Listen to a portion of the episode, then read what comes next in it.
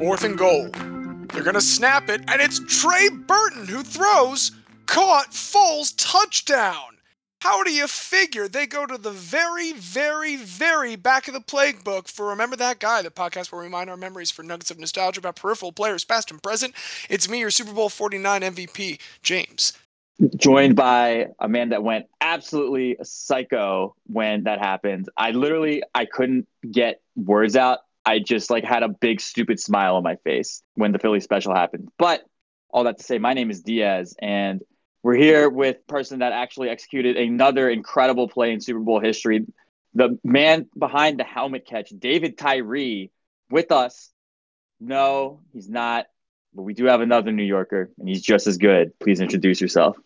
That's right. It's me, the very special guest, Xavier. Unfortunately, David Tyree was a little caught up in things. My dad saw him and had to go talk to him for about 50 minutes straight about that one play. So I got called in instead. Well, and of course, famously, David Tyree has never made another appearance anywhere since the helmet catch, so it's only appropriate that that continues. And like Nick Foles, uh, Xavier, it's appropriate that you come here with your powers of the backup. You wouldn't be a very special guest if it wasn't in this emergency fashion every time. I also just want to say about the Philly special, it's the smartest I've ever felt in my life watching football because when he touched the lineman, I was like, wait, he's an eligible receiver. And then that happened. I will never match that feat in terms of feeling like I knew what was going on in a game.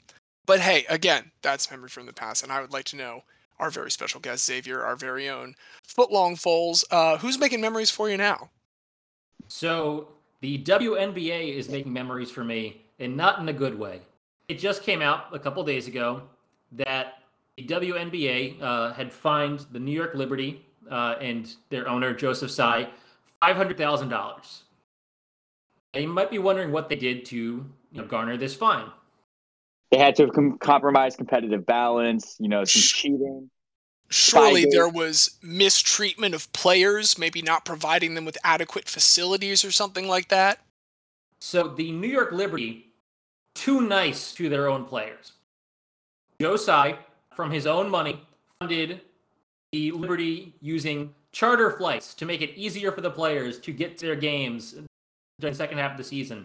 And also funded a trip for them all to go out to Napa to enjoy a nice wine tour in Napa, which, you know, sounds like such a nice thing to do for your team. Unfortunately, as part of the WNBA CBA, chartered flights are limited to only a little bit because a lot of owners don't want to spend any money and they don't want other teams to get an advantage by spending money that they do have. So Joseph Tsai and the New York Liberty got in trouble for being too nice to their players. And if that isn't, uh, you know, upsetting enough, the information that we have from the reporting was Joe Tsai told the entire league, I have a way that we can get the whole league free chartered flights for three years. You know, you think, wow, that would be incredible. Like, that should be fantastic. Unfortunately, the, the other owners did not see it that way. This is a quote from the Sports Illustrated article. Some owners worried that players would get used to it, so there'd be no going back, and others wondered whether players might just prefer a salary hike instead. So instead of saying, "Oh, we can get free chartered flights to make everyone happy and make things better for our athletes." No, they might get used to it. So we don't want to we don't want to have to then foot the bill 3 years from now. Well, I mean, let's be real cuz let's look at this from the owner's perspective, right? Nobody ever thinks of the owners in these disputes. And first, you got to pay for the chartered flights. Then maybe what are we talking? Are, are, are there meals on these flights? Are they expected to feed them? What are they going to drink on the bench? Does the water need to be cold? Do we need to put ice in the water? Do we need to put Gatorade mix in there to restore their electrolytes? It's a very slippery slope, Xavier. And I think that we need to just kind of understand the plight of the owners here. There are severe risks to treating your athletes that are on your team like human beings. There's a very inherent risk to that. So the the WNBA's uh, general counsel, Layman Dershowitz, floated possible remedies to punish the Liberty for this situation. Again, which is treating their players too well.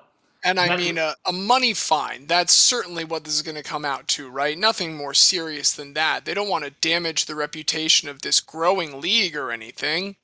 So, three of the options that were floated as possible punishments losing every draft pick you have ever seen, suspending ownership, or grounds for termination of the franchise. Yes, they considered shutting down the entire New York Liberty because they treated their players too well. If you had asked me before this year, like what things Cathy Engelbert has done wrong, easily the highest approval rating of any commissioner in North American professional sports by a wide margin coming into this year. I mean, there have been already rumblings of like some discontent this offseason. Liz Cambage, now with the Los Angeles Sparks, which is a little bit unfortunate because she will no longer be with the Las Vegas Aces. That's fine. We do have fan favorite Sydney Colson coming back on a training camp invite. This has been your Las Vegas Aces minute. But uh, like Liz Cambage said she wanted to peace out because Becky Hammon was going to get paid a million dollars a year, which isn't that much for professional sports coach and is more than any player can make. And it's it's not a good look for now them to be talking about, oh, you know, just getting rid of a successful franchise in the single largest media market in the United States. One of the things that really like rubbed me the wrong way was in, in, this article they talked about you know how the other owners refused to even consider the better working conditions and how one owner one owner views this as a charity. They proclaim the value of the WNBA team as zero. So all he spends is a contribution towards the greater good of women's sports and he's such a fantastic charitable person for even giving them anything whatsoever I mean, look, they provide the uniforms, they provide the court. You know, the players don't have to pay rent when they go to play. It is very generous of the owners. You can't tell, folks. That was sarcasm. But on a real note, no, Cathy Engelbert has been on my shit list for a little bit for her blatant refusal to put a team in Philadelphia, a market that is True. begging, True. begging for a WNBA team. It would be so easy. You bring Elena Delle Donne. She's from right down the road in Wilmington, Delaware, is where she played her high school ball. You bring her in as the local superstar. Delaware alone is going to sell out all your home games. Figure out however much you got to pay Dawn Staley to come back and coach the team. Call them the Philadelphia Freedom, and you play the Elton John song after every win, just like we play Here Come the Sixers. Cathy, if you're listening, I just gave you everything you need to set up the most successful franchise in your WNBA. You just need to do it. I don't understand why Philadelphia doesn't have a team. Cathy Engelbert, this is your PR pivot to to get away from the shit that you have gotten yourself in right now. Take this advice right now, and maybe you can salvage this. You can distract the masses very quickly. I will withdraw all of my criticism of everything that the WNBA has ever gotten wrong. I will become the most blatant show that there is. I will be all in. You just got to give Philadelphia a team you can write this wrong, Cathy. And also, you won't even have a designated to... player rule. Do that because WNBA has been around for 25 years. The NWSL has been around since 2012. The NWSL just gave Trinity Rodman, 19 year old who had played one year, $1.1 million a year for four years in her in her contract. So this 19 year old in a less than 10 year old league, five times more per year than the best WNBA player. Like I get that you want to keep the salary caps low, but do what MLS does, where you have one or two one or two players where you say, okay, we can pay them more, but it only counts a certain amount towards the cap. So it's be like, oh, we want to give Diana Taurasi a million dollars because she's Diana Taurasi, Sue Bird, or Breanna Stewart. Okay, you give them a million dollars, but it only counts two hundred thousand towards the cap. Then you incentivize owners putting together teams with stars and paying them like stars. The biggest failing of it, we don't even need to mention the specific dollar amounts. The fact that women's basketball as a sport, not just the WNBA, but women's basketball on the professional elite level is the only sport where the elite athletes need to play in multiple leagues to be able to get their actual true worth. And they get paid more when these WNBA players go to play in Europe or any of the other leagues around the world, they get paid more to go play internationally, not on like a per game basis. Like, no, they literally sign contracts that are worth more money than the WNBA pays them. And the WNBA is obviously the elite league for women's basketball in the world.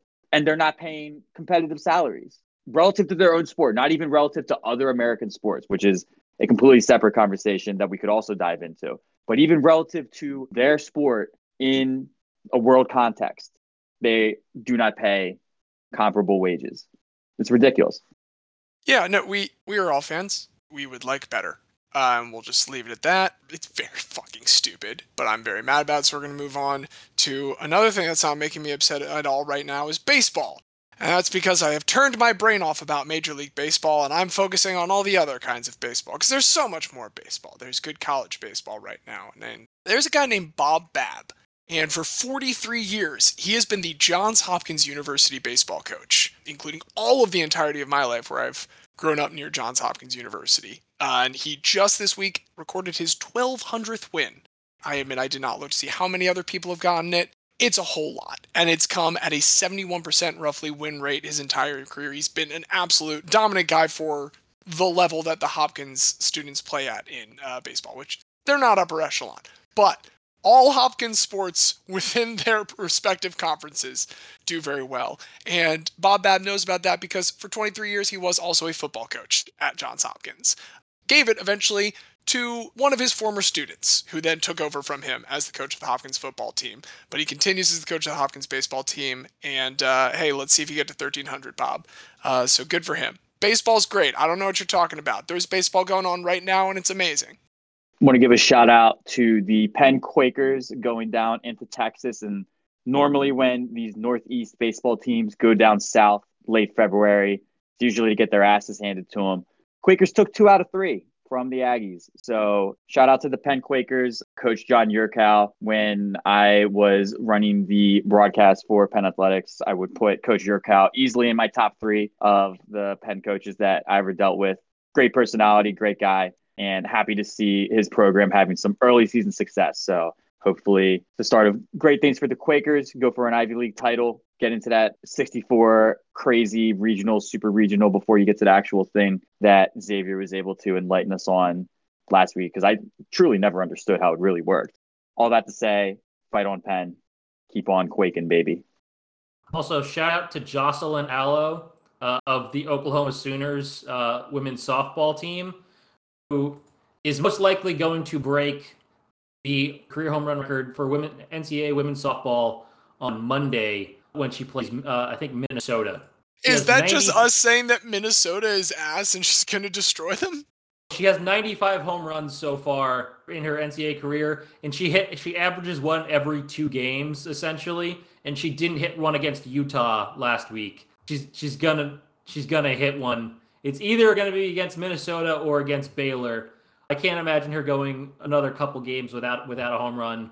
She had 34 homers last year in 60 games. Remember when Oklahoma last year, that, like that was some of the most exciting collegiate championship that I've ever seen when Oklahoma was going against JMU and Odicci Alexander was just lighting the world on fire. Yes. I I really enjoy. I think it's something because I would just walk by the Hopkins Stadium on the walk home from school for forever and I just I have that ping sound just buried deep in my brain and it's been nice getting back into college baseball not at all because there's not a lot of alternatives. This is a silver line to the situation we're in. It's been nice to revisit this. I just I want to say one other thing just about softball in general. Every complaint that anybody has about baseball is solved by softball. The games take too long.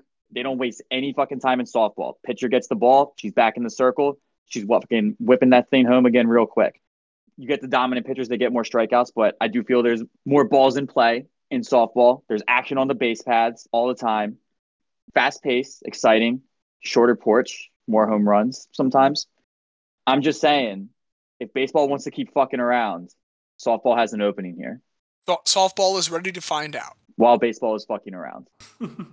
well, speaking of fucking around, it's it's enough of that from us. Uh, let's just hurry up and get to the Sixers digest from from Diaz over here.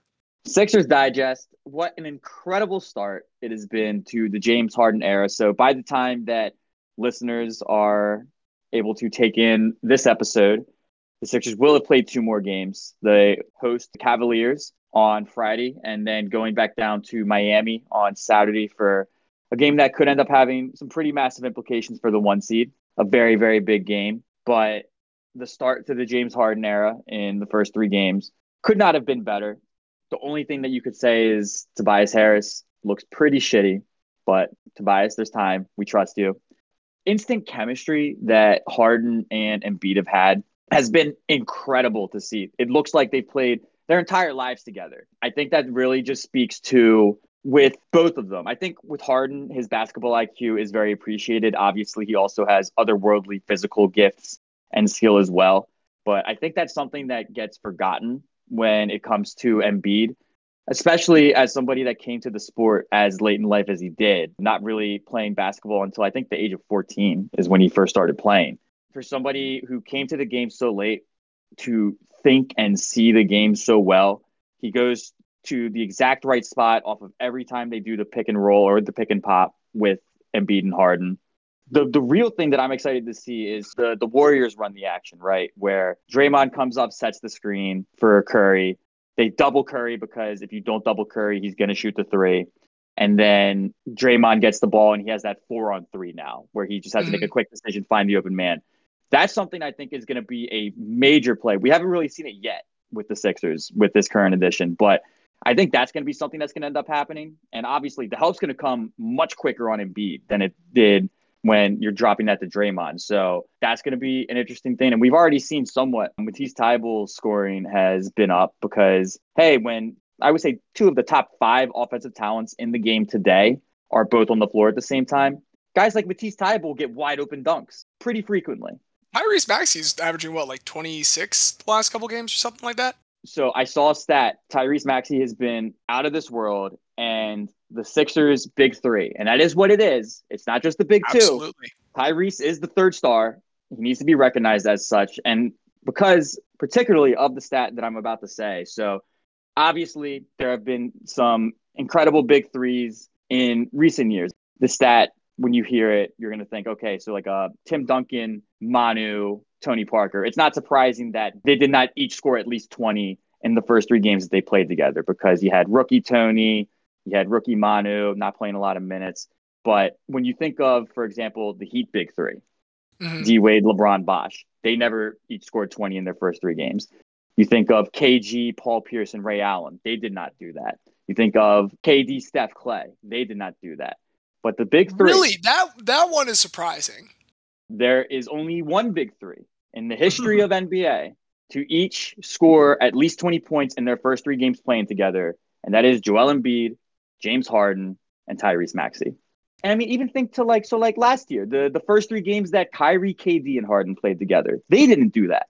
Well, how spread out were the first three games that the three of them played together? It's fair. It's fair. They didn't have a lot of continuity. It was what sixteen total. 16 or 17 i forget which yeah th- that was like the that was the extent of the games that they played together but one of my biggest concerns when the trade was made and i'm not saying that you don't make the trade i always wanted to make the trade but one of the concerns with the trade was how does tyrese maxey respond now he has looked so good with this elevated responsibility having to be the point guard because ben simmons and he looks so good with that elevated responsibility. But it's like, okay, now that we're going to have another ball dominant player on the floor eating up possessions, how is that going to affect Tyrese? So far, it's elevated his game to another level. His ability to catch and quickly attack, you know, weak side rotating defenses that aren't in position. With his speed, he's getting whatever he wants. And he had a couple shots last night that just so again, this, you all are going to hear this on Monday. So when I say last night, I'm referring to the Wednesday night game that they played at home, Harden's home debut against the Knicks. Maxey had two shots in that game. One was he did the Harden step back. He came around a screen. He's dribbling to the left side, and from like the top of the key, hits the step back to easily get behind the three point line and nothing but net. But the shot that I was really freaking out about was there's about 2:30 left. The Sixers were up, I believe, 10 at the time, so the game's not quite put away, but we're feeling good. It's getting down to the end of the shot clock. RJ Barrett did a really good job defending Maxey, sealed him off, denied his passing lane. And in one swift motion, Maxey just spins back to the outside, creates space with his dribble picked up, I want to mention. Verse pivots back out, turns in midair, and just drains the fucking three. Unreal. You know, they they can do the damn thing. They really can. They can do the damn thing if everybody stays healthy and if Doc Rivers does not play DeAndre Jordan more minutes than like eight a game. We did just sign DeAndre Jordan today. I'm a little upset about it. Here's what I what I've been immediately struck by on the DeAndre Jordan thing. At one point, people barricaded him in his house to stay on their team. KD and Kyrie love his vibe so much that they got him what like a one year, ten million dollar contract. There does seem to be something about DeAndre Jordan that other players really like, and if and if you need those vibes, you can spare one roster spot for vibes. He he does have vibes, but I would prefer a center that does not have his feet stuck in concrete. And also part of this is that I'm just scarred. I think back to the Raptors series where Embiid was plus 98 in the minutes that he was on, and the Sixers were minus 109 in the minutes that he was off, including a minus 12 in the two minutes that he was off the court in a game seven that they lost by two points. I'm not scarred though. I'm not scarred that I can recall these statistics exactly. What are you talking about? I don't need to go to therapy about this.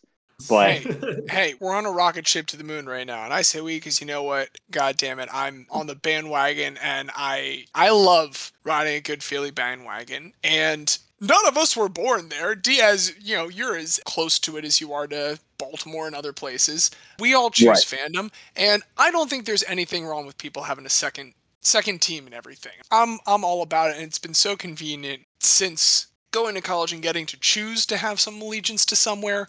Uh, that also all of the teams are in the opposite conferences in my number one, so it's it's never really a conflict of interest.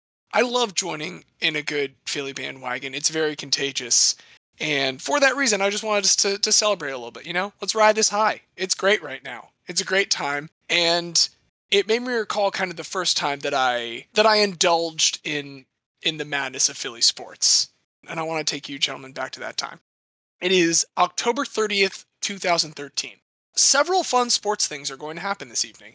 At about 8 o'clock, the Boston Red Sox and the St. Louis Cardinals will play Game 6 of the 2013 World Series. Red Sox do win that game, their third championship in a, about a decade. Going back to basketball, here's some things to set the time. On the Sacramento Kings, in their win, Boogie puts up 30 points. The second highest score on the Sacramento Kings is a is a longtime favorite of Diaz's and I's, Maryland Terp Greivis Vasquez. Greivis Vasquez had 17 points to go along with Boogie's 30 that night for the Kings. Dwight Howard, in his debut for the Houston Rockets, got 26 total rebounds, more than half of what Charlotte's Bobcats got that night in their first game that season, their last season as the Charlotte Bobcats against the Dwight Howard, James Harden Houston Rockets. We even had some debuts that evening. Anthony Bennett, the number one overall pick, debuted for the Cleveland Cavaliers against the KG Paul Pierce Brooklyn Nets. Paul Pierce had 17 points with a minus five plus minus, which I think is particularly funny because Anthony Bennett in his debut had 15 minutes, two points, and was plus 10.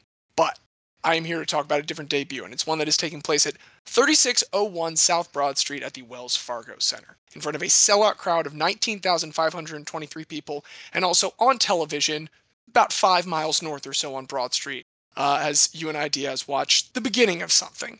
It's about a minute 56 into the game, and a rookie has already stolen an errant pass for a dunk to get his first two points ever in his career, then immediately gets his first assist he hits his first three of the game. All of this has happened before the opposing team finally calls a timeout down 9 0. The thing about this opposing team is that they are the two time defending world champion Miami Heat. And this team that we are watching is the Process Sixers. And they are currently being led by number 10 overall pick, Michael Carter Williams. God damn it. MCW. Can I just say, first of all, they started 3 and 0. They beat the Heat, the John Wall led Wizards, and then they went into Chicago and beat the Bulls, who were like the projected number two team in the East that year. Of course, you know, as you said, this was the process Sixers. We were supposed to suck. I wanted us to suck. And of course, we start off 3 and 0 and everybody's like, "Now wait just a goddamn second. Here's the thing, Diaz. When you talk about the 3 and 0 start, I want to zero in on this game. I want to talk about the process because the process has been a beautiful thing to watch. It is every hour long session of Madden or 2K or whatever franchise y'all are playing where you just start over and suck for a while because you understand that that's what needs to be done to build long term success. But no one was ever willing to do it in professional sports really on that level. And it was just so beautiful to see the beginning of this happen right here with the process, which I think we can all agree is probably most associated with, if if not Joel Embiid, nickname and everything. Sam Hinkie is the first name that I think of when I think of the process. I don't think that's that's too much of a shocker for for anyone that's not uninitiated to this. So that's not a hot take at all. And you're right. And that's the first person I think of besides Embiid who did literally adopt the nickname the process. And I just want to give context on why that was particularly awesome. When Embiid was making his debut, the Sixers CEO, Scott O'Neill, who is a piece of shit, tried to distance the franchise from the process. So he started a hashtag on Twitter, process to progress, saying we're moving on from the process. Now we're making actual progress. We all hated that shit. And that's when Embiid came out and said, fuck you. Not only do I love the process, not only do I love Sam Hinkie, my nickname is the process and I want to be introduced as the process. So that's the full origin story of how he adopted the nickname. But yes, Sam Hinkie famously never called what he was doing the process, never said trust the process. Tony Wroten actually was the person who originated trust the process.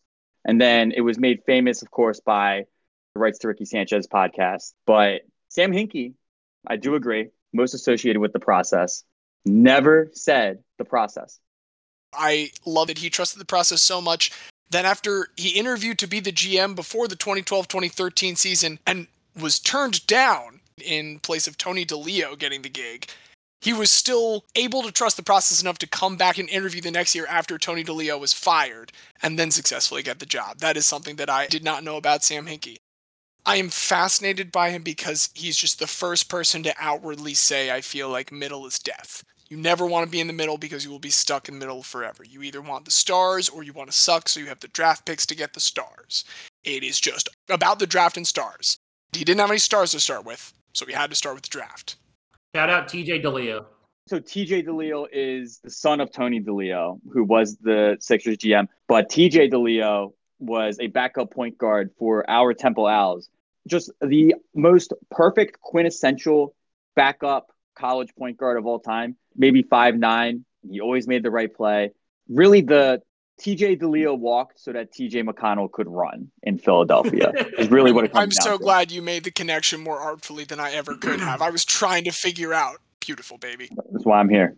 Well, as we said, it's all about the stars and it's all about the draft. And the first draft pick that Sam Hinkie gets to make is with the number 10 overall pick. For MCW. Let's check in with MCW actually real quick in that game because surely things have cooled down after this.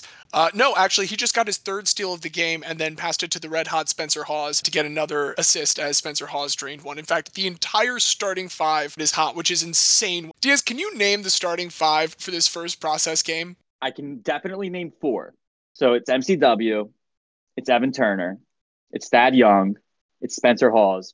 I want to say James Anderson is the fifth. You are absolutely correct. It is James Anderson. Let's Uh, go. they are all absolutely killing it to the point where when MCW sits for the first time in the game with three minutes and three seconds left in the first quarter, they're up 28 to 9 over the two time defending champion Miami Heat. MCW already has five points, four assists, four steals.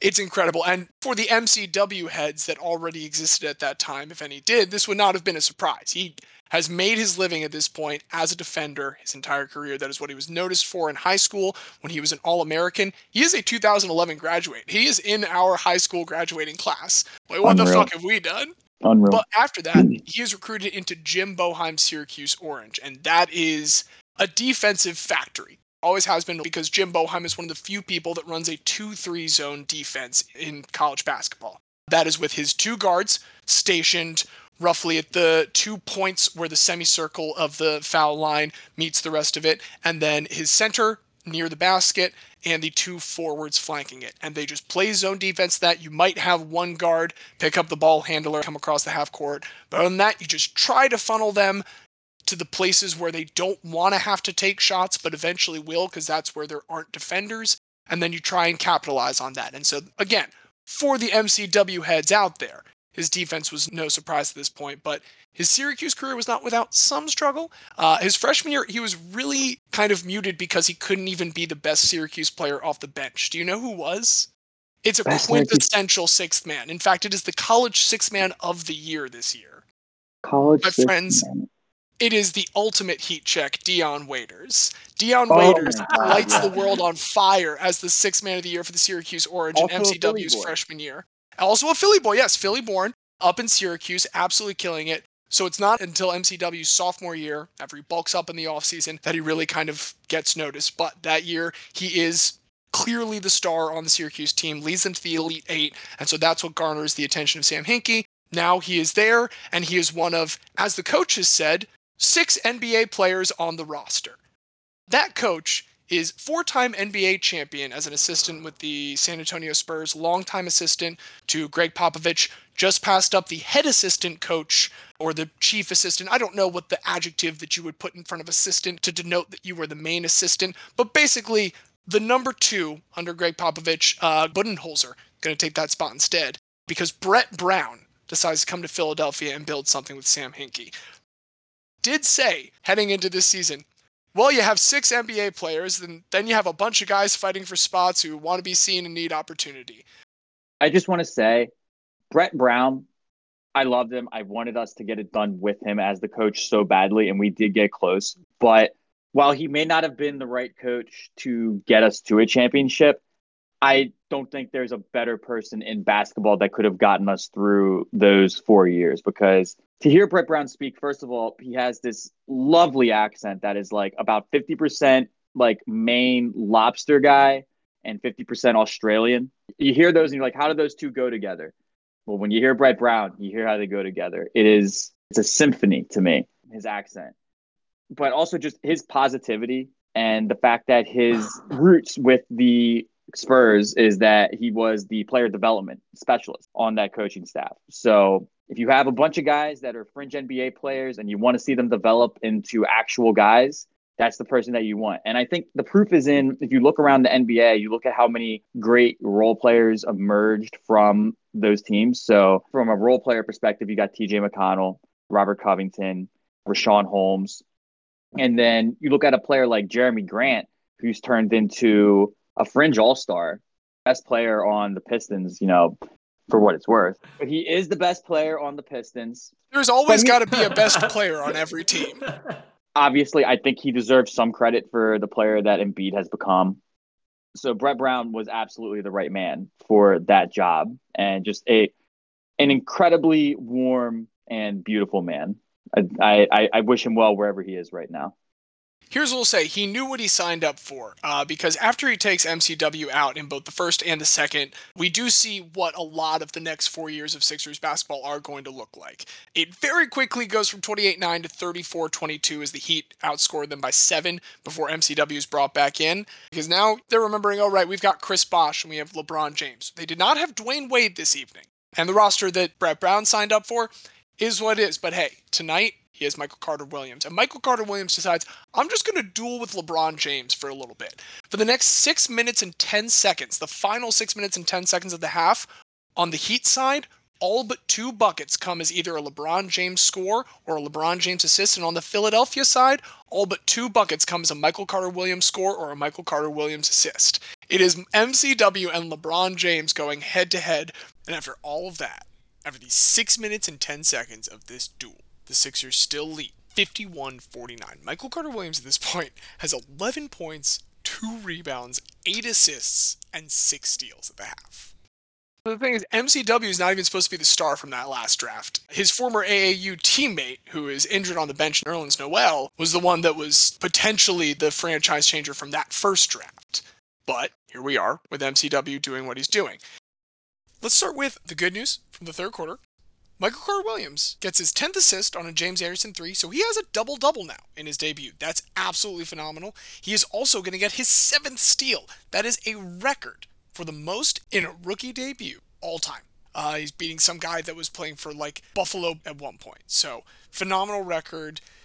And that's about all the good because the Heat put on 45 points this quarter, and the last 12 for the Heat are particularly painful. They are a 24 foot Ray Allen 3, assisted by LeBron James, a 25 foot Ray Allen 3, assisted by LeBron James, a 26 foot Ray Allen 3, assisted by LeBron James, and a 48 foot unassisted 3 by Ray Allen with 0.1 seconds to put the Heat up 94 85. It looks like, okay, this Sixers run was fun, but it is going to be what we expect. And what people expected this year with the over under was a 16 and a half. They are not expecting a lot from the Sixers team. And they're not entirely wrong. The Sixers team is going to finish 19 and 63 altogether. In fact, over the next four years, where this process begins with this season up until you all finally make the playoffs, during those four years, it is a 77 and 253 record.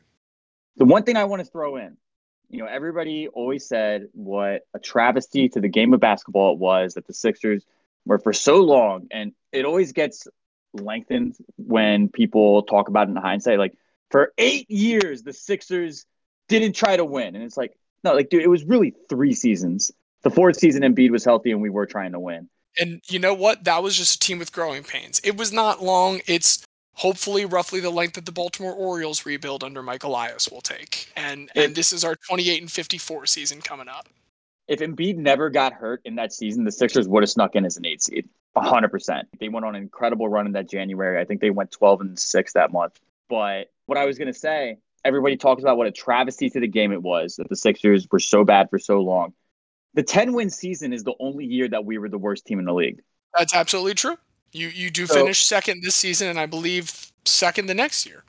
Bottom five both of those years for sure. I we ended up with the third pick in both of them, and then the ten win season was when we finally did get the number one. Which this is my conspiracy theory. I'm going to drop this in here. I fully believe that Adam Silver went to Josh Harris, the Sixers owner, in the middle of that 10 win season and said, I'm going to cut a deal with you. If you fire Hinkie, you get the number one pick and Harris took the deal. You can never convince me otherwise. You can never convince me otherwise. I'm not trying to. I'm not trying to, man. I buy it. That's because, again, it, this was starting to now look like a travesty. After those Ray Allen threes, we start the fourth quarter. It's 94 85 Heat. It's going to be brutal. And I mean, Brett Brown cannot be feeling good. This is now his eighth consecutive game against the Miami Heat since that final series between the Spurs and the Heat went seven games. Game six, of course, famously ended, well, regulation ended, with a dagger Ray Allen 3. So, maybe having some flashbacks of that as we enter the fourth quarter, and understandable if that's just how things ended. But, a funny thing happens the Heat go cold. They go so cold that the Sixers are able to get back into it almost with a 10 4 run. It's 98 95 when, with eight minutes and two seconds remaining in the game, Tony Wroten, coiner of the term the process, he comes out and Michael Carter Williams enters. Now, Michael Carter Williams, again, he already has at this point the record for most steals in a game for a rookie debut. He's got 19 points, four rebounds, 10 assists, seven steals. He's got the double double already. He's got things that are roughly in line with his averages for the season that will get him Rook of the Year. You'd think that at this point Michael Carter Williams would be happy to play out the string for this game, but but Diaz, it feels like like there was something else on Michael Carter Williams' mind.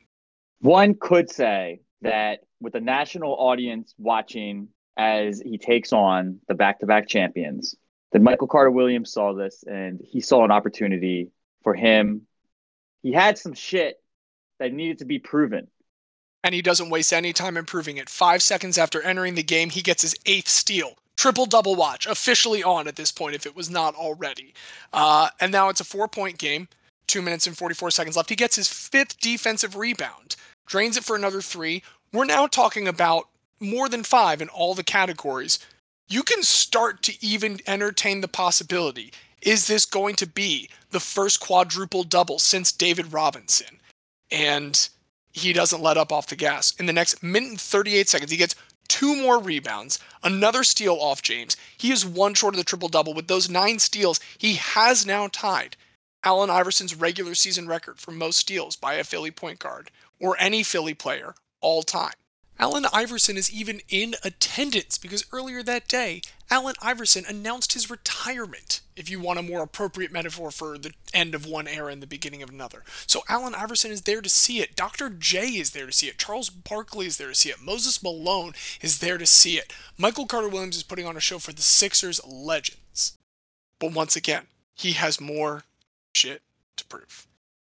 He finally in the end of the game starts getting hacked. And Michael Carter Williams is about a 75% career free throw shooter. It's not his forte, but he's not going to be too bad at it. And 75% is pretty apt because he goes to the stripe, shoots one for two. They get Evan Turner on the next possession. He goes two for two. And now Michael Carter Williams once again is fouled after going one for two previously. It is a 112 to 110 game. If he drains these two, he can seal it. And I'm not Xavier. I'm not going to present you a situation where someone fails with these high pressure free throws. Of course, he drains both of those free throws and then hounds them defensively on the other end. As the time expires, Sixers have won 114 to 110. One Justin Diaz is absolutely losing his goddamn mind next to me right now.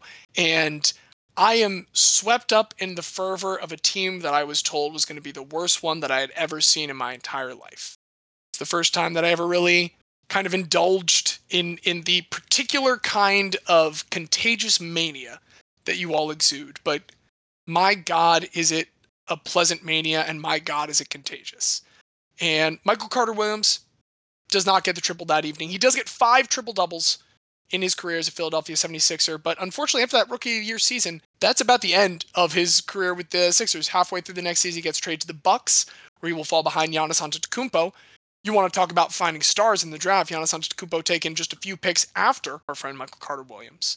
Bounced around a little bit more. He does find a home in Orlando the last three seasons as a defensive stalwart, but this year, actually last month in February, he was waived after offseason surgery. And so currently, he is not playing. That is why I'm trying to, with a technicality, while I can, use Michael Carter Williams as as my guy to recall that first ever taste of the Philly bandwagon that I am proud to be on. Welcome aboard the bandwagon. We're we're glad to have you. We always are looking for additions. Yeah, Michael Carter Williams. It's so weird because like his whole rookie year, I don't believe it. I don't think he's actually this good. I don't believe it. I don't think he's actually as good. And then sure enough, once I started believing it, is uh, was the next season, and then Hinkie made the right call to trade him. He got maximum value, and it's funny to think. So like I was just thinking, I was like, how did that trade end up working? So we got a Lakers top three protected first. The Lakers, of course, this was the late Kobe years where oh they're not tanking because they have Kobe. It's like oh it's it's not tanking to have our 37 year old with a blown Achilles take 30 shots a night. That's not tanking. It's Kobe. You know, it's it's it's only the Sixers' fault that Iverson decided to retire versus continuing to play when uh, he didn't quite have it anymore, like Kobe was in those last few years. But that's neither here nor there.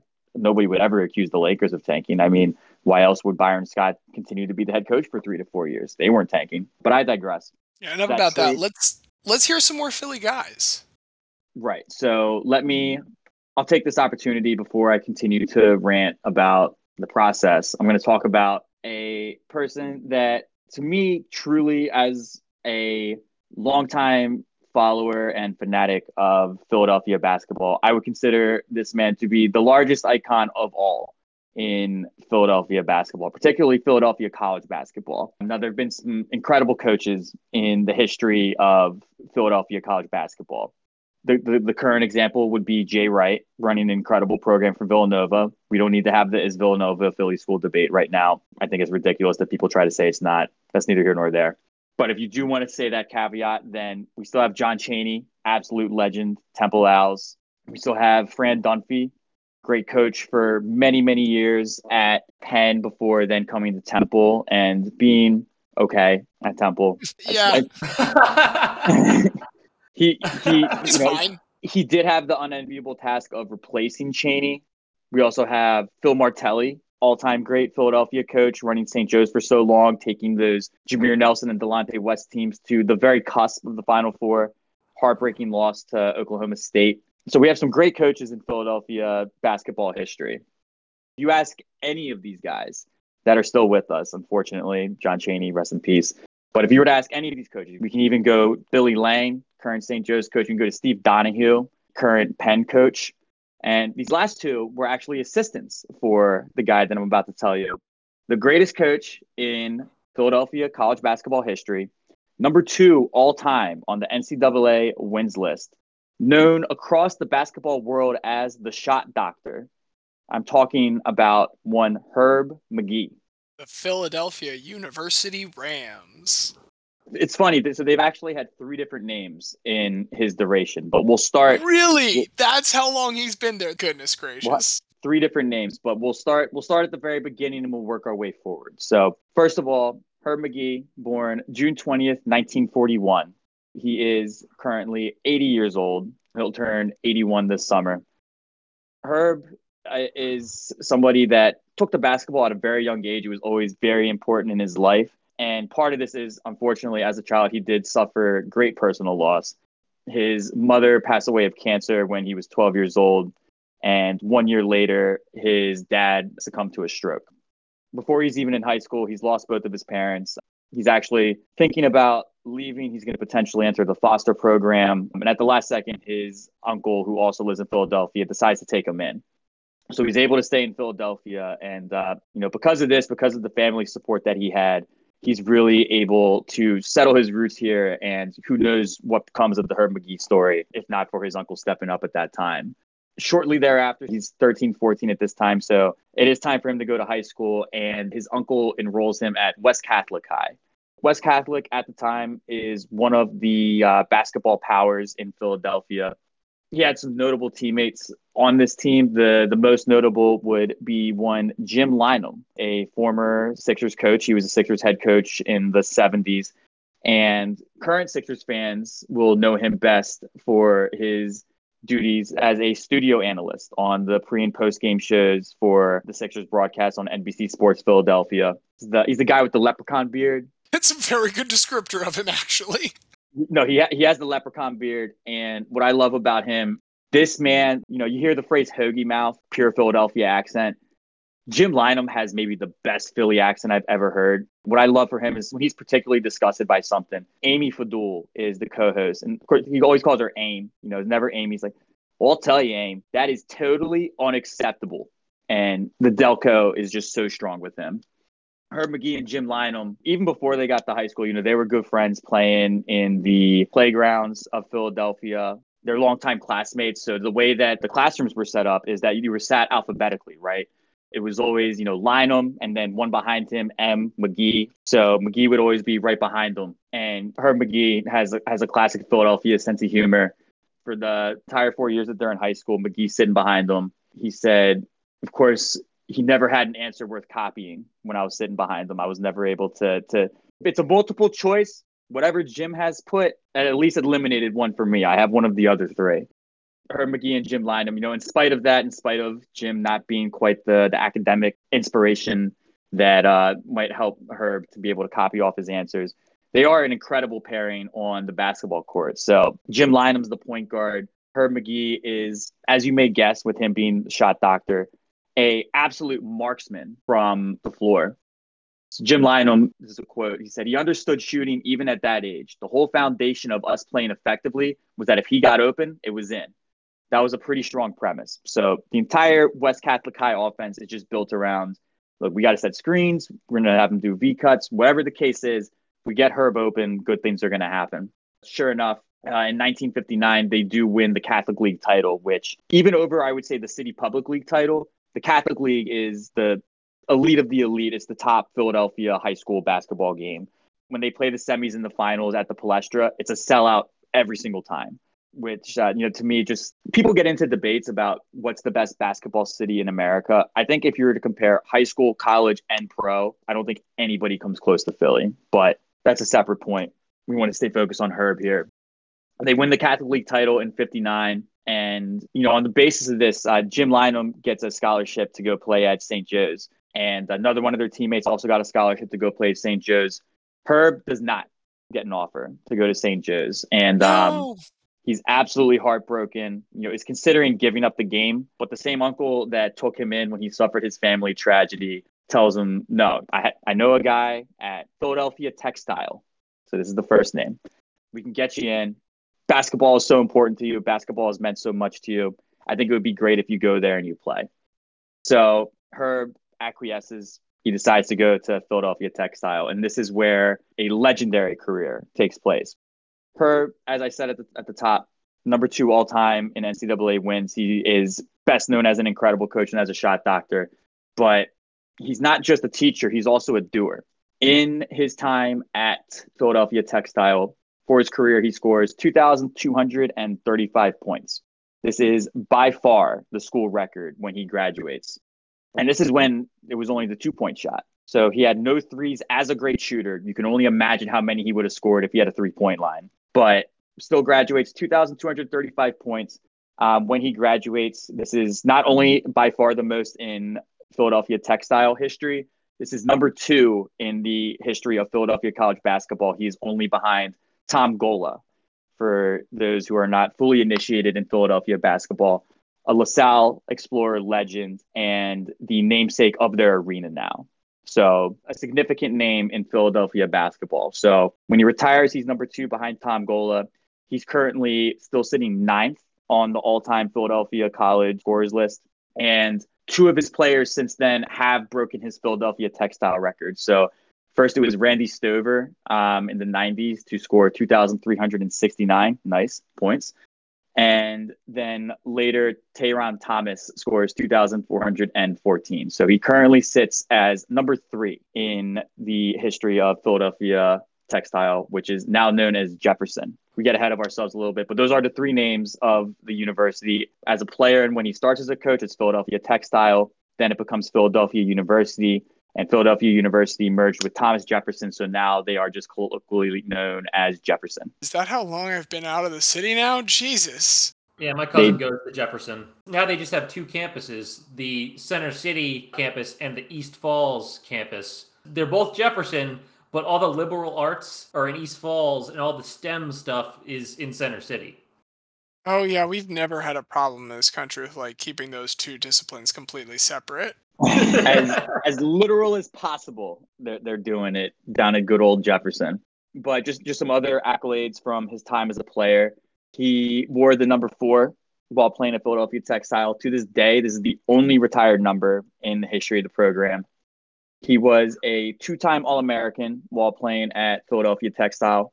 He is also a member of the inaugural Philadelphia University at the time Hall of Fame class of 1984. So he gets inducted into the Hall of Fame in 1984. Following his playing career, he was drafted into the NBA. He was the 62nd pick in the 1963 draft by the Boston Celtics. But as you can imagine, for a Philadelphia man, going to play for the Boston Celtics is out of the question. Unacceptable. That's actually not the reason why he didn't go to play. He unfortunately broke all the fingers on his shooting hand. in the summer prior to going to training camp. He also, when he tells the story, he has this quote. He broke the five fingers on his hand. And when he's asked about why he decided not to go, he says, I told somebody the other day that there are five reasons why I wouldn't have made that team. I think he's going to talk about the fingers. He doesn't. He says the first is Bob Cousy, the second is Bill Sharman, the third is Sam Jones, the fourth is K.C. Jones, and the fifth is John Havlicek. They're all guards and they're all in the Hall of Fame. Yeah, fair enough. People underestimate just how stacked those Celtics teams were. They they were absolutely stacked. So goes to his head coach at the time, Bucky Harris, and says, "Look, this is not an ideal situation for me to to be able to continue my playing career. Could you help me find a coaching position?" Bucky says, "There, how about here?" At the time, he was running the varsity and the JV programs by himself. He had no assistants. Similar to our boy from last week, Mr. Big House Gaines, they create a position for him that doesn't pay particularly well. He's making a bit more than Big House was. They're paying him five thousand a year, but he is the assistant coach for the varsity. He is the head coach of the JV. He teaches phys ed classes at the university. He coaches the cross country team. He coaches the tennis team, and he coaches the golf team. So he starts okay, off. The, the last two are like fundamental. I I'm not trying to disrespect track by any means, there is running in track and there is running in basketball and football. Like you're keeping that same thing. Now you're introducing tools into it with rackets and clubs.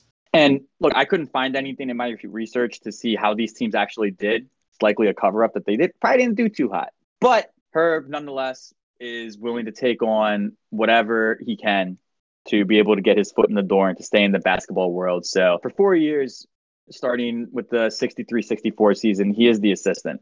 And then it's time for Bucky Harris to move on. And who is a more natural fit to take over the head coaching job than his lead assistant and the all time leading scorer in program history? So Herb gets a chance. In the early days of his coaching, one of the things that he says is, you know, it's just important to be a sponge. So he borrows something from all of the clinics that he goes to. But the one thing that he takes with him the most is not from a clinic that he goes to. He was at a bookstore and uh, for two dollars, there was a pamphlet that was called "Let's Play Defense" uh, from Bobby Knight. Bobby Knight, of course, famous Indiana basketball. I believe he started with Army, ultimately ended up with Texas Tech. Whatever you want to say about his personality and his antics, one of the greatest coaches in college basketball history, one of the most successful coaches in college no basketball history. here. Yeah. He gets that pamphlet for two dollars. He says the best investment he ever made in his life. Had a lot of the drills from when he was coaching at Army, and a lot of the principles and a lot of the drills that were in that pamphlet he still uses to this day as coach. Very quickly, he has great success. So 1967, the 67-68 year is his first season as head coach. In his third year, in the 69-70 season, with no players over the size of six five, they go on to dominate en route to a Division two championship. They had one game that was decided by less than 15 points the entire tournament run, and that was when they beat Tennessee State by 11. So they win that championship, and at the time, it was common practice for all of the Philadelphia schools, regardless of division, they would still play each other. In those early 70s, Philly Textile, still at the time, beats Temple twice. And the big five schools are getting a little sick of this. And they decide we're not going to schedule Philly Textile anymore. Dude, you're is, losing to uh, a college with textile in the title. Like, get out of here. And again, in, in the case of 1970, no players above six five, and they dominated their way to that D2 championship. So Walt Hazzard, going back to those UCLA teams, those fast breaks were all tiny little dudes. all, all Sorry, a bunch tiny of little guys. just tiny little guys. So I want to give off some of the other accomplishments from his time as the head coach. From 1990 to 1995, they won 80 straight home games. For half of a decade, if you're playing at Philadelphia University now, you ain't gonna win. For one full college class, two, I guess, if it was five years, every Mhm. single home game those students went to, they were guaranteed a win. Two But, yeah. graduating classes never saw their team lose in front of them. Well, I mean, when you put it in that perspective, that's that's almost even crazier than to say half a decade. The classes of '93 and '94 never saw a loss, which is just absolutely incredible. In 2004, he is again inducted into a Hall of Fame, and he's inducted into the Philadelphia University Hall of Fame. As a member of the inaugural 1984 class, he is inducted as a player. And then 20 years later, they said, you know what? That shit was so good. Let's induct Herb again. I was going to talk some smack on him for not having the Hall of Fame named after him, like Clarence Bakehouse Gaines, but two different inductions is a pretty good comeback to my little retort. He's also Well, still let's- there. They can name stuff after him later on. Hey, Clarence actually- Gaines played in a stadium named after him for 17 years. That's Thank you very That's much. True. That's very that's very true. Well, you know, if you were gonna get your retort in, I was gonna have a perfect comeback lined up right away because from 2004 we're gonna advance forward three more years. We're gonna go to February 1st, 2007, and this is when Herb McGee records win number 829 in his career. This moves him into sole possession of first place for the most wins in D2 history, ahead of a man that won 828 games in his career as head coach down at Winston-Salem, Mr. Big House Gaines. Now, hey, let's also include his football wins so that maybe he passes him a month later. Fair, fair. We we- if we want to consider the totality of D2 athletic competitions victories, although then we got to go look at the golf and tennis teams, which, as we mentioned, Oh, doesn't okay. Yeah, like okay. No, throwing in the towel. yeah, so 2007, he does move into first place all time in D2 wins. Now I want to move forward to February 23rd, 2010. This is when he records win number 903. And the man whose pamphlet that he bought for $2 all those years ago when he got his start as a head coach now has to look up on the all time wins list at him. And Bobby Knight is only looking up at one person as he is surpassed by Herb Magee for first place all time in NCAA wins. That's why you don't give out your ideas. The student becomes the master, right? So for a period, Herb Magee is the winningest coach in NCAA history. I would say if if if Duke didn't play so many more games per year than Philly U does, I'm gonna I'll spoil a little bit now, but as Coach K is set to retire this year, this will also be Herb Magee's last season as head coach of now Jefferson. If it weren't for all those many more games that Duke has played, I don't know that Coach K ever would have caught Herb. But nonetheless, Herb still sits at second most wins all time in NCAA history. But I just want to go through just different kind of stories about him. So the one thing that his players say about him to a fault is he's one of the coaches similar to Big House Gaines. The development of young men is just as important, if not more important, than actually winning the games. One of the things that he instilled in all of his players is timeliness. You know, the importance of being on time. Multiple players talk about showing up five minutes late for practice, and then they just were made to run for the entire practice as a affected their discipline. And you know, this past October, he was doing an interview with City of Basketball Love, which is a great blog that tracks the high school Philadelphia basketball scene, covers some college as well, just gives great coverage to all of those athletes and programs that may not garner the mainstream attention. City of Basketball Love, I'll give them a plug. Definitely check them out. They got a 35 minute interview with Herb Magee that began at 11:25 and Herb is a guy that is very engaging during his interviews but the interview notes in his article he says Magee said at almost the precise moment that the second hand hit 12 that the interview had reached 35 minutes I appreciate the time but sorry I got to go practice is about to start even in his very last season he's not here to collect his flowers and wax poetic about what a great career he's had he said look I said I talked to you for 35 minutes I'll talk to you for 35 minutes. It's time to go to practice. But I just want to tear through some quotes from some significant figures, both in the national and local basketball scene about Herb. And these are all things that they said once it was announced that this would be his final season upon his retirement. From Jay Wright, Coach Magee is one of the greatest coaches in the history of Philadelphia basketball. He's an educator on and off the court, as well as a legendary winner. Coach has also mastered the art of shooting and teaching shooting like no one else in the game. No one in coaching has combined teaching, mentoring, winning, and class as proficiently as Coach Magee. I alluded to John Chaney earlier. One of the most famous parts of John Chaney is his near fight with John Calipari, now the head coach of the Kentucky program, one of the great runners of a program in basketball history. Says Coach Magee and I go way back, all the way to my time as a player. We played Herb's team, and naturally, they won. We also coached together with USA Basketball in Colorado. It was at that time with USA Basketball that I really saw what set Herb apart. He built a program and a culture at Thomas Jefferson that is second to none, and I wish him nothing but the best in retirement. Steve Donahue, one of his assistants at Philly U, and now the head coach for the Penn Quakers. In a city that prides itself with having incredible basketball coaches, Coach Magee is the greatest of all of them. His ability to relate to young people and motivate and inspire them to be the best version of themselves separates Herb from so many others who have coached this game. Coach Magee has always been one of the most innovative offensive coaches in the country. The game never passed Coach Magee by. In fact, I think the game is just starting to catch up to him.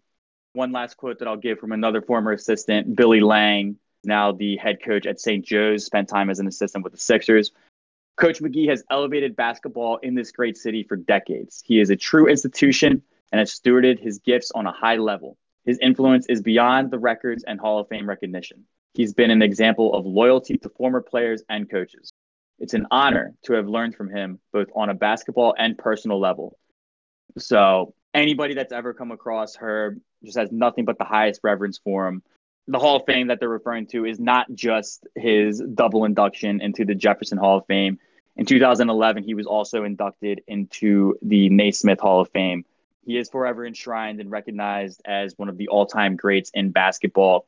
And to just give a top down of his resume 13 conference championships with Philadelphia Textile slash Philadelphia U slash Jefferson, 31 NCAA D2 tournament appearances.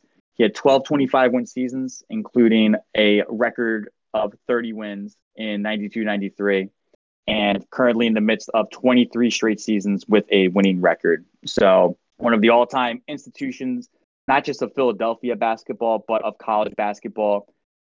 Any player that has come through Philadelphia that has had a questionable jump shot, They've all worked with Herb Magee, except for notably Ben Simmons. And Herb's actually talked about this because he was recently asked upon the trade, like, oh, you know, did you ever offer to work with Ben? Did you ever get the chance to work with Ben?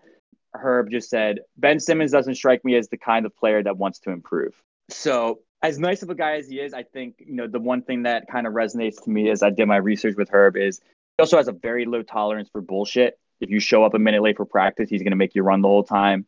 But if you come ready and willing to work, he's going to be the best coach that you could ever have. He's going to work with you. He's going to respect you, and he's going to get the best out of you. While he is still technically active, and our standard has been to go with those who are inactive, with his retirement coming up, I just didn't think there would ever be a better time to give Herb his flowers than to hopefully teach both of you and a lot of the listeners. Maybe if, if you have heard of Herb, I hope you learned something about him. Just an absolute institution of basketball one of the best to ever do it. And I'm sure at plenty of times he had opportunities to go to one of the other big five schools or perhaps more prominent gigs. But he was loyal to the program that took a chance on him when he was coming out of high school. Never left. Born in Philadelphia, never left Philadelphia. Forever in Philadelphia will he remain, not just physically, but as they say in Sandlot, you know, heroes get remembered, but legends never die. And Herb Magee the biggest legend, dare I say, of the Philadelphia college basketball scene. So that's Herb Magee, my guy for this week. I think we can set a blanket rule where, like, if someone's doing their thing for 40 years or so, cool. From that point on, you don't have to retire. I think that's fair. I think that's a good standard for us to institute. I wish he didn't have to to go and beat my boy, but man, that is Philadelphia University is sorry Jefferson it's cool that this guy has existed and outlasted all of these the names you initially threw out there with the more prominent ones. Just sitting there in the background watching mountains get built up and then get beaten down by time relatively speaking in terms of the context of how quickly things happen in college sports. What a right. guy. Good old good old herb. It's so funny like him at 80 versus how i remember him looking growing up has not changed one bit. Looks exactly the same always had just that frank way of speaking, right? Like with the Ben Simmons quote. I don't think he's a player that's particularly interested in improving. Cuts right to the chase, doesn't it? You know, he's he's not wasting any words. I waste many words. I, I do a lot of hyperbole, but Herb, quite the opposite. Kudos, Herb Magee. Well, and kudos to you for making a great case for him. But we got one more to hear. And so, without further ado, Xavier, please. Yeah, so real quick before I bring up my guy, I do want to give a quick shout out to Bill Mlkvy, the owl without a vowel, as it is the 71st anniversary today of the oldest record that is still unbroken in the NCAA basketball record books. He scored 54 consecutive points for Temple in a game versus Wilkes University on March 3rd, 1951. No other Temple player hit a free throw or a layup or just happened to hit a jump shot in that time. He scored 54 straight for the team he outscored Wilkes by himself with 73 points that day to Wilkes's 69. I mean, the question that immediately comes to mind is how many points did he do consecutively before the team started trying to make it happen? Because clearly for some amount of that that was like how how the grizzlies were selling out to get Ja his 50 piece the other night. There comes a time where your teammates want you to to do some cool shit. So you gotta wonder like was it 18 in? Like hey when, when was the last time any of the rest of us scored see that's interesting to think about but temple was also very bad at this point they had the ncaa's leading scorer and were still a 500 team it could also have just been that everyone couldn't score even though they tried. But enough about one of the greatest nicknames in sports. I do want to talk about a person who is a legend in two areas. First and foremost, uh, Philadelphia, and who also, surprisingly, is even more of a lifer than Herb Magee. 67 Bold years. Statement. 67 years in his chosen sport, starting from playing in college versus Herb Magee's 62 from the time he first came to Philly U as a player or Philadelphia Textile at that point. The person I want to talk about is Francis Joseph Kilroy, otherwise known as Bucko Kilroy. Bucko Kilroy, born May 30th, 1921, and born and raised in the Port Richmond area of Philadelphia. Went to Northeast Catholic High School, which at one point was the world's largest Catholic high school for boys and had 5,000 students. Absolutely insane. Unfortunately, it no longer exists. It did close uh, 12 years ago, but at this point, it was the largest Catholic high school for boys in the world and one of the largest schools just in general. So, with all of these people, hard to stand out. Uh, but Kilroy did stand out on the Falcons football team and played a major role on the 1937 team that won the Philadelphia Catholic League Championship, which was the school's fourth in a row. It might not be as important as basketball, but as Diaz did point out earlier, Philadelphia Catholic League is a big deal. And especially back in the 30s, 40s, 50s, etc., it was really big deal. As a standout for this big school, this Philadelphia Catholic League winning school, he was a highly sought after recruit. He was recruited by Notre Dame, seriously considered going there, but he decided he wanted to stay home and decided to come to Temple and play college football for future Hall of Fame coach Ray Morrison, one of the innovators of the forward pass, because the forward pass was not really a thing until this guy. Kilroy played for Temple from 1940 to 1941 and was a star on both sides of the line of scrimmage. So he was a middle guard, aka nose tackle now, and a offensive offensive lineman. The 1940 Temple team uh, went four four and one uh, with wins over Muhlenberg, Bucknell, Villanova, and Michigan State. One of these schools is not like the other. yeah, that was this. So they also they tied Holy Cross that year, What? and then and then their last game was against the University of Oklahoma down in Norman, Oklahoma, where they only lost nine to, nine to six. Big kicker day. College football schedules were really weird because almost everyone was independent at this point. There were only a few conferences, but this Temple team did well in 1940, went into 1941, you know, feeling very confident, and that confidence was well placed. So the 1941 team starts off their season 5 and 0. They had a 31 to 9 win over Kansas, uh, wins over VMI, Georgetown, and Bucknell, and then a 14 to nothing win over Penn State. This Owls team ends up ranked 13th after that Penn State game before finishing the season 7 and 2 with further wins over Nova and Holy Cross and losses at Boston College and at Michigan State. This is the last time that Temple was ranked in the AP poll until 1974 and the last time they beat Penn State until 2015, a game that we were at and celebrated very very significantly. That was what my question was going to be. That oh, what an incredible game that was because Temple went three and out, and Penn State busted like a sixty-yard touchdown on their first drive, and it was like, well, here we fucking go again. And then I think we sacked Hackenberg. I want to say ten times in that game, at least ten. 10 times. My one memory, and I, I won't say the name of who it was, but one of our friends had quite a few beverages before the game and was passed out a road down in front of me and at one point, Temple got an interception and nearly ran it back for a touchdown. In his uh, passed out stupor, when the crowd went crazy, he instinctually jumped to his feet and raised his arms in celebration. But due to his inebriation, he was quite off balance. So he went tumbling down three rows, um, and everybody ended up being fine. But that is other other than the the incredible win. That is uh, that's the one memory that sticks out to me from that game. Like we've said, Philly sports are intoxicating. So on that 1941 team, uh, Kilroy was AP first team All East and honorable mention All American. Didn't get to play any bowls because uh, obviously the bowl system as we know it didn't really happen until the 80s.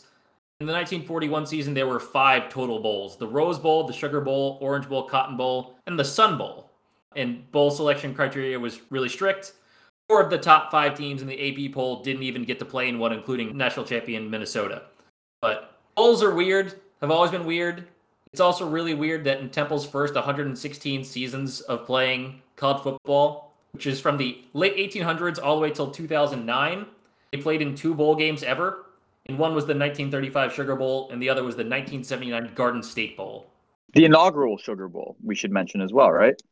Yes, fairly certain it was the, it was the first one where they Against did Tulane. lose, they did lose to Tulane after blowing a 14 nothing lead. But like once you've been to the first one, you don't really need to go back. If you've seen it once, you've seen it a thousand times. You're just making sure everyone gets a chance. Well, and and, and go, going down to New Orleans to lose to Tulane and blowing a fourteen nothing lead. I just got to say, you can take the school out of Philly, but you can't take the Philly out of the school. so At this time, Kilroy, very accomplished college football player, but it is the 1940s. In 1942, Kilroy joins the war effort and served with the Merchant Marines for a little while. During one of his breaks, uh, when he was back in Philadelphia, he did just walk into the office of the Philadelphia Eagles and ask for a tryout. And they said, huh, okay, sure. He tried out and was impressive and then said, okay, I have to go back overseas now and just left. Just wanted to prove a point real quick. Wanted to see how I would do. At this point, the whole NFL is in disarray. Most young men of playing age had left to join the military. Rosters were decimated, and they were left relying on the few people who were deferred from the draft. That includes married men with young children, men who worked in important civilian occupations such as agriculture or munitions, and men who were deemed unfit for service due to injury, plus men who had done their service and come back. Playing football was really unimportant to the point where one future Hall of Famer, Bill Hewitt, quit in the middle of the season uh, and retired after ridicule for playing football despite the draft board designating him as not fit for service. The 1943 draft had 32 rounds, and most of the players never showed up because they all reported for the military instead. These teams are really struggling.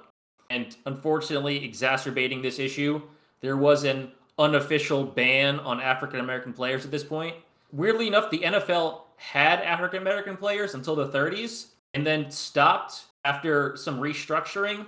And there was a hush hush, wink wink, hey, don't do this thing from some of the guys in charge. So for about 10 or 11 years, there weren't any in the league, which doesn't help. So, because of the lack of players, the Cleveland Rams got special permission to suspend their season, which left only nine teams the Bears, the Packers, the Lions, the Chicago Cardinals, Washington, the Giants, the Brooklyn Dodgers, and the Philadelphia Eagles and the Pittsburgh Steelers. However, the Eagles and Steelers were both hurting for players. It was unsure if they could fulfill a season. Art Rooney uh, knew that the league needed at least eight teams to survive, so he proposed a merger of the Eagles and the Steelers, which was a rehash of an idea that he had previously had for a team called the Pennsylvania Keystoners. The Eagles owner, Alexis Thompson, who was serving in the Army at that moment since he was only 32, didn't like the idea, but liked Rooney and owed him for their previous Eagles Steelers swap, so he signed off on it. In case you don't know that story, Rooney sold the Steelers to then 28 year old Alexis Thompson in 1940 who planned to move them to Boston and call them the Iron Men. Rooney took the money from selling the Steelers and used it to buy half of the Eagles to partner with co owner Bert Bell. He was going to change the Eagles into a full Pennsylvania team called the Keystoners, who played half their games in Philadelphia and half in Pittsburgh. But the move for the Iron Men to Boston didn't work out. And so Rooney, Thompson, and Bell had a meeting where they completely switched tactics. And Thompson's Steelers would move to Philadelphia and become the Eagles, and Rooney and Bell's Eagles would move to Pittsburgh and be the Steelers. So, in the space of three months of one offseason, they traded cities with all Eagles players becoming Steelers players and vice versa.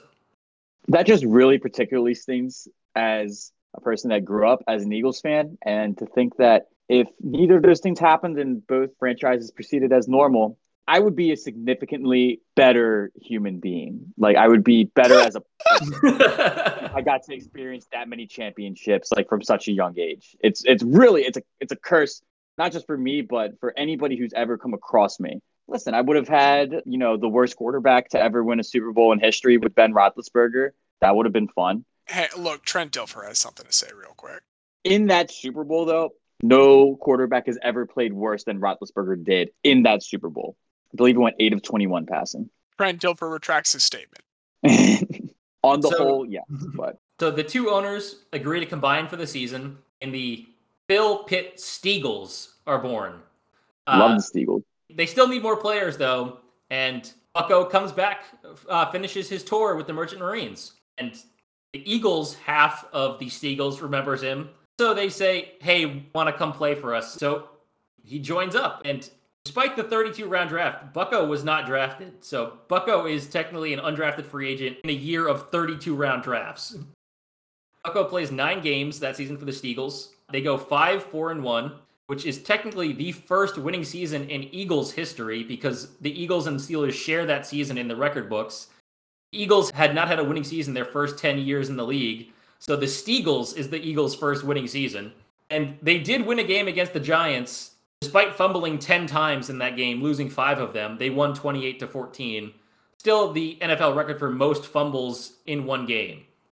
I mean, yeah, that's what you figure about 70 to 75 offensive plays in a game max. So that's saying every other set of downs, basically. I'm amazed that they scored 28 points, giving away five times, they still got four touchdowns. 21, 21 points were in the fourth quarter. They scored a lot late, but uh, got their shit together. There were some betters that were very upset with that.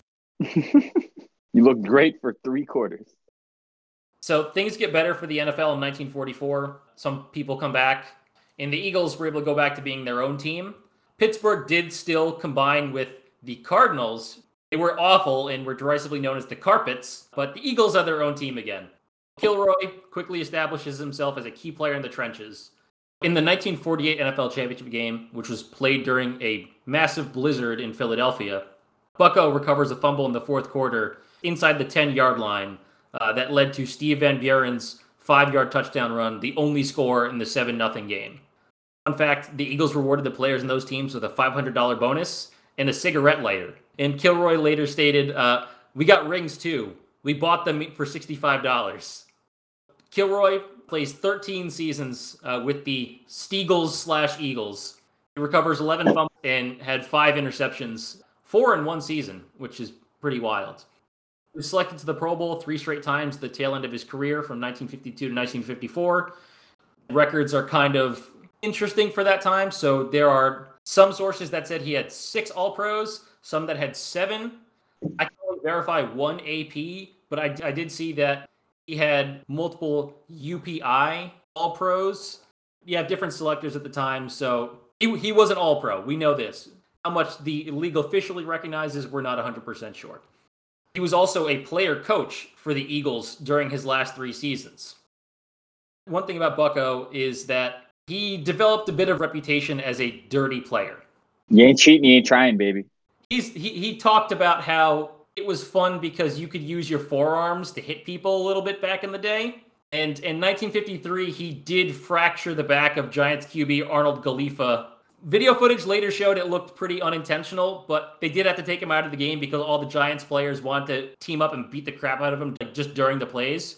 Teammate Chuck Bednarik called him the dirtiest football player he ever saw. I just want to say, for Chuck Bednarik to say that somebody is the dirtiest football player you've ever seen, Chuck Bednarik, who is perhaps best known for the image of him standing over the lifeless body, he did survive, of Frank Gifford after he absolutely leveled him, pointing down at him. Everybody knows that picture. For Chuck Bednarik to say that Bucko Kilroy is the dirtiest player that he's ever seen, that means something. There, there was a great NFL Films uh, video about this, or I heard them say this like specifically. Steve Van Buren said uh, there was one time he followed an offensive lineman back to the huddle and just kicked him in the ass. And old man Steve Van Buren said, kicked him in the bottom. Uh, and a Chicago newspaper writer once uh, described him as a knuckle duster in knee pants who gives our fellows that boyish grin while knocking their teeth loose in the pileup.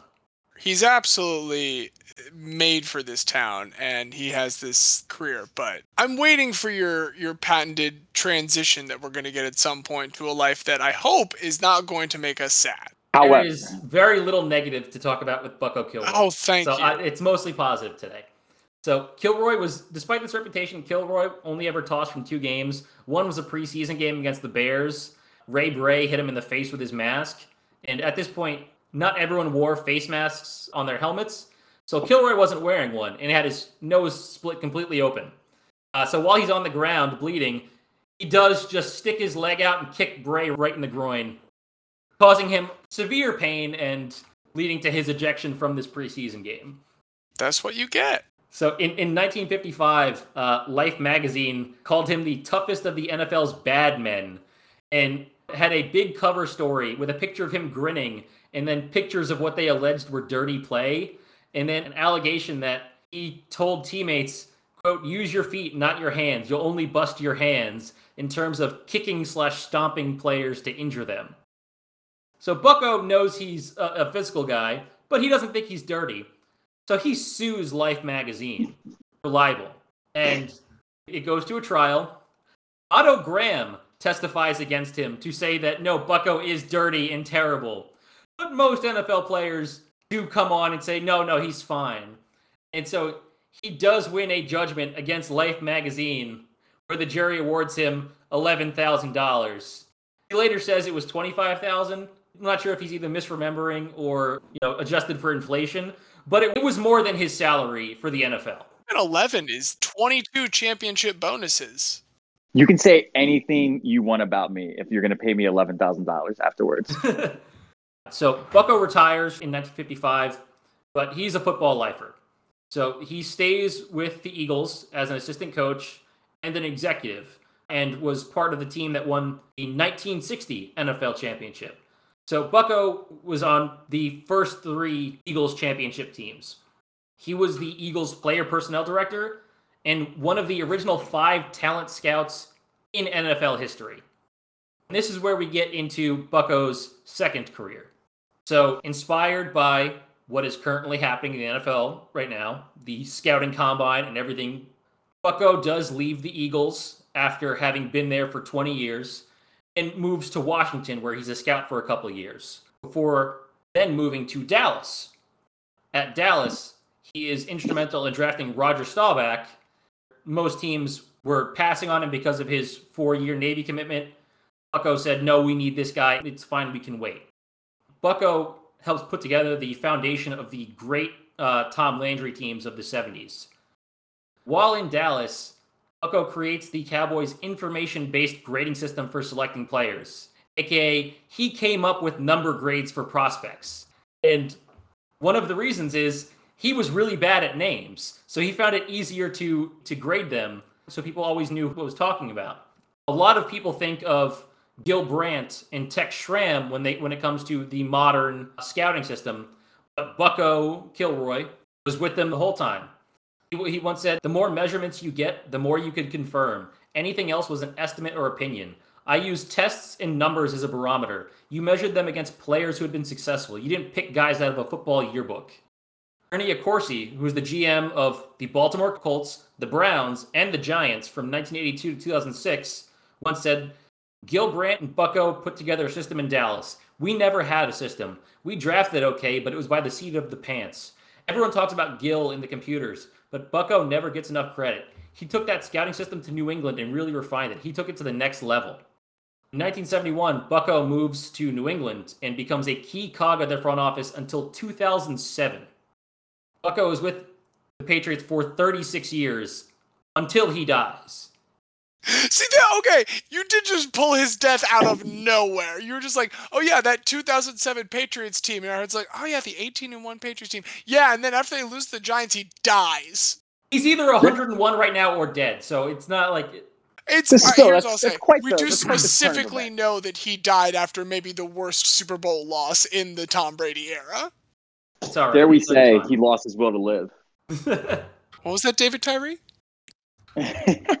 Actually, Bucko, I think Bucko died in the summer, so I don't think he, I don't think he saw that one. So we don't have to worry about that because uh, that was that that would have been February of 2008. Can't can't blame that one on, on it. Bucko, with his stats and information based uh, scouting, creates many of the scouting systems that become NFL fixtures. He is one of the co-founders of the NFL Scouting Combine and one of the revolutionaries of the modern NFL draft which is not just picking players that went to school near you, but actually analyzing player performance and picking based on need and talent level. Data? You mean using data? Yes, Bucko is the take that for the, data. Is is essentially the creator of analytics and measurements and drafting players. The one thing I'll say is, while I agree, Bucko, thank you for your contributions to the draft process. I do miss what the NBA used to have. I think every team in every sport should get one territory pick to start the draft. Keep the hometown kid. It's how Philadelphia Warriors got Wilt Chamberlain. I think it's a good thing. But if we want to go with the Bucko method and evaluate and decide who the actual best players are, I guess that's okay too. So in, in 1982, the Boston Globe called him the man who helped create the science of pro scouting. In that, in a football sense, he's a genius. One of his proteges, Dick Steinberg, who later became the GM of the Jets, said in 1992 he knows as much about pro football as anyone in history. He's never been wrong in his life. After moving to New England, he was the director of player personnel from 1971 to 1978, GM from 1979 to 1982, vice president from 1983 to 1996, putting together the team that made the Patriots' first ever Super Bowl in 1985, and then was scout consultant slash head of scouting from 1994 to 2006, putting together the team that would become the first Patriots dynasty. He was directly responsible for picking the Patriots' first two NFL Hall of Famers in the 70s, John Hannah and Mike Haynes. And one of my favorite things that I've seen is that once uh, Scott Pioli was being interviewed about selecting Tom Brady, and he talked about how they had Brady in the 51 to 100 ranking on their draft board and considered selecting him in the third round. But they figured they were set at QB and they needed to focus on other needs. He said, quote, he was far and away our highest rated player, but we had these other positions of need. And then finally, we get to the sixth round, and we're all kind of looking at each other, and there's a group of us in the draft room. And kiddingly, I don't remember who it was. Maybe it was Bucko Kilroy who said, quote, is that kid even still alive right now? Did he get arrested last night? Is he dead? What's going on? So then they pull the trigger and draft Tom Brady. I mean, I'll be honest, yep. that's kind of a disqualifying action for him. like that's I he just he just lost the competition here. He's a great guy, but that's if we're talking about today's categories, Philly. if they didn't draft Tom Brady, would Tom Brady have dropped the pass in the Super Bowl, leading to the Eagles' fourth championship? Right, no, I could, Donovan like, McNabb would have already won one several years before. That is fair. I mean, if if he didn't throw up, if he didn't throw up, then maybe he would have won one. But another thing about uh, Bucko was his Buckoisms, which is how they were known. Not only was he not great with names, he was not great with words, just in general. He, he, he was good with measurements, but not words. When he talked about the cost of starting a national scouting combine, he said the cost was prohibited. And that in the midst of negotiations, he said, Howard's accusing me of collision. And yeah, not a good pronouncer. No, no, he n- not not a great pronouncer, but fucking fantastic scout. well, I mean, this also gets back to our conversation earlier about you know, Philadelphia University merging with Thomas Jefferson. We're keeping the STEM and the liberal arts separated. Bucko is a representation of that failing of our education system. There's you can be good at one, or you can be good at the other. Very rare that you get somebody that's good at both. So Bucko is not bucking the trend. And, and the, the last thing I want to say is that one one time when he was being interviewed about coming up with stats and tests to figure out who to draft, uh, he did say uh, teams used to draft by hearsay, picking players out of college yearbooks. One owner, whom I won't embarrass by naming, draft on looks. If his wife thought a player was good looking, he'd draft him. That is what the draft was like until Bucko came around. You know, we are in March. March Madness is coming up, and it does seem that the people that win the bracket challenges are the people that pick based on, I like that mascot or that's my favorite color. So I'm just saying there might be something to this. Uh, who does the wife think is hot method? Look so, at Joe Burrow. Joe Burrow ended up being a great pick. Look at that fucking guy. He would still definitely go first overall. So Bucko overall spent 64 years in the NFL, plus his three years at Temple. He has the second longest NFL career to only Giants owner, uh, former owner Wellington Mara, a true football lifer who had 30 plus year careers with multiple teams had a all pro level career with the Eagles, and then, you know, just happened to create the scouting combine in modern day scouting, which helps all of us get crazy when it comes to March and April, enjoying all the mock drafts and combine talk and pro days. Every time I watch a 40 meter dash, I'll think of Bucko. Thank you, Bucko. And thank you, Xavier. I think that was great. Look, here's, I mean, let's get down to it, folks. We need our number one Philly guy MCW is is a crystallizing moment, but as we said, he spends a season and a half. And I will be damned if we let the man that is instrumental in drafting Tom Brady, a fine guy in his own right, a guy very deserving of reconsideration someday. But if we are talking the ultimate Philly guy, I will be damned if we select the person that is described as instrumental in Tom Brady's drafting. Yeah, just what I would say is between Bucko and Herb, both had a decision to make. Did they want to go up to Boston? And did they want to be a traitor to Philadelphia? And Herb Magee said no. And Bucko Kilroy said yes. And he did go to the Patriots and he did draft Tom Brady. And Tom Brady did then beat the Eagles in the 2004 Super Bowl. So if we are looking at this through a strictly Philadelphia lens, which I always am, not even just on this episode, that's the only glasses I wear are Philadelphia glasses. It needs to be heard. It simply does, in my opinion. I'm fine with Herb Magee. The- I mean, the only thing I was going to say about Herb is that he's technically still active, and he's But al- we have the 40 year rule. We have the the 40 year rule that we just made up. Yeah, like 30 minutes ago, Xavier, keep up. also it's like, is he too good to be a guy? But we've been very loose with that rule anyway, and because he is a Philadelphia lifer, I'm I'm fine with that. I'm fine with Ye- Herb Magee. I think he has the je ne sais guy. And Diaz, like you said, Herb said, I'm staying in Philly. And for that reason, I think you have something to say to him. So Herb Magee, the 1984 inductee into the Philadelphia University Athletics Hall of Fame, the 2004 inductee into the Philadelphia University Athletics Hall of Fame, the 2011 inductee into the Naismith Basketball Hall of Fame. Now, as he reaches the twilight of his coaching career, is able to add one more hall to his impressive list, and perhaps the most impressive of all is his induction into the Hall of Guy. Welcome, Herb Magee. It is our honor to have you grace these famed halls. Our honor and our privilege. I look forward to creating a plaque for him soon. Uh, a reminder that you can find some, some very silly plaques for all of our inductees at our Twitter, at Remember Guys Pod, which we're trying to be active with. We're not doing anything fancy there, but hey, come find some fun, dumb sports things that we see every day. We only get to do this once a week. That's all I have, fellas. But do either of you have any parting words for our listeners here?